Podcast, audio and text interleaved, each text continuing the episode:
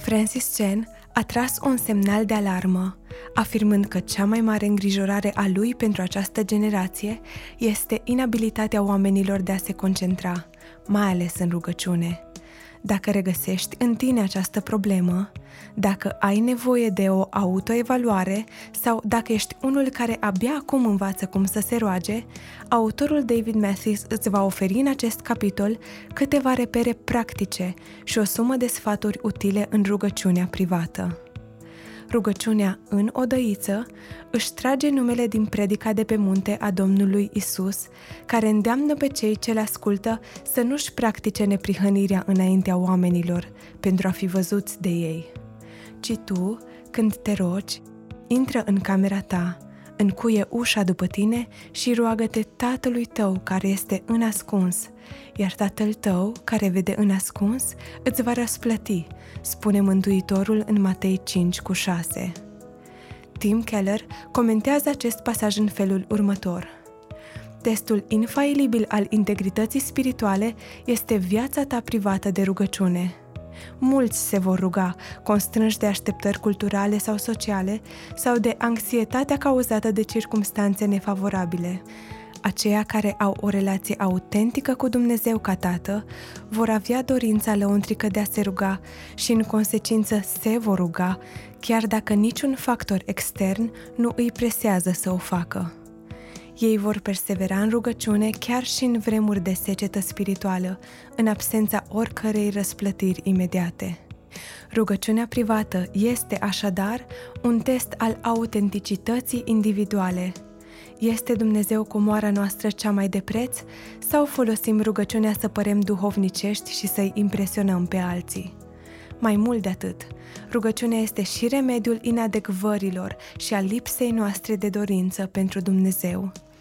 John Piper descrie rugăciunea fiind nu doar măsura inimilor noastre, arătând ce ne dorim cu adevărat, dar și remediul indispensabil pentru inimile noastre când nu-L dorim pe Dumnezeu după cum ar trebui. Esența rugăciunii nu este să primim lucruri de la Dumnezeu, ci pe El însuși. Exemplul nostru e Isus, care de la începutul lucrării sale până la momentul crucificării a practicat rugăciunea privată ca pe un element esențial al relației lui cu Tatăl Ceresc. Importanța rugăciunii din odăiță este necontestabilă.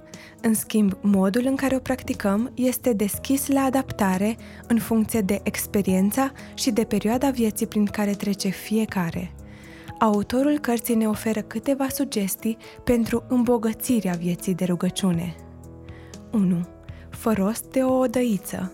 Găsește-ți un loc unde să te poți ruga în mod regulat, fie că e un birou curat sau un spațiu unde poți îngenunchea, vei descoperi că va fi de ajutor să ai un spațiu special dedicat rugăciunii private.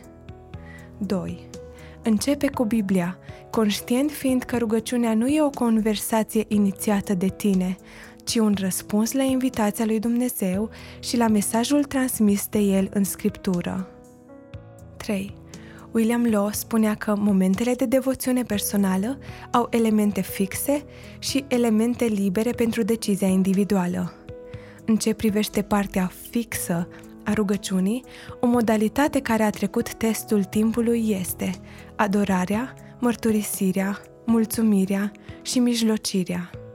Întâi, închină-te lui Dumnezeu cu adorare și laude pentru adevărul pe care ți-l descoperă prin citirea și meditarea la cuvintele Scripturii. Apoi, mărturisește-ți păcatele și eșecurile, urmând să-i dai mulțumire pentru mila și harul său bogat. În cele din urmă, mijlocește înaintea Domnului pentru toate cauzele pe care le porți în suflet. 4.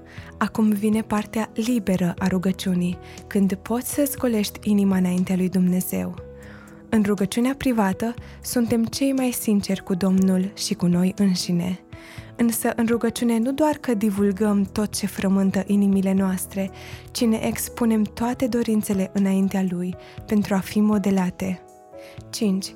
Păstrează prospețimea prin transcrierea într-un jurnal a rugăciunilor dintr-o anumită perioadă a vieții, prin post sau când ai ocazia, prin dedicarea unor zile de retragere într-un loc liniștit și de solitudine. Puține lucruri sunt atât de vrednice de atenția și investiția ta ca privilegiul și puterea rugăciunii private.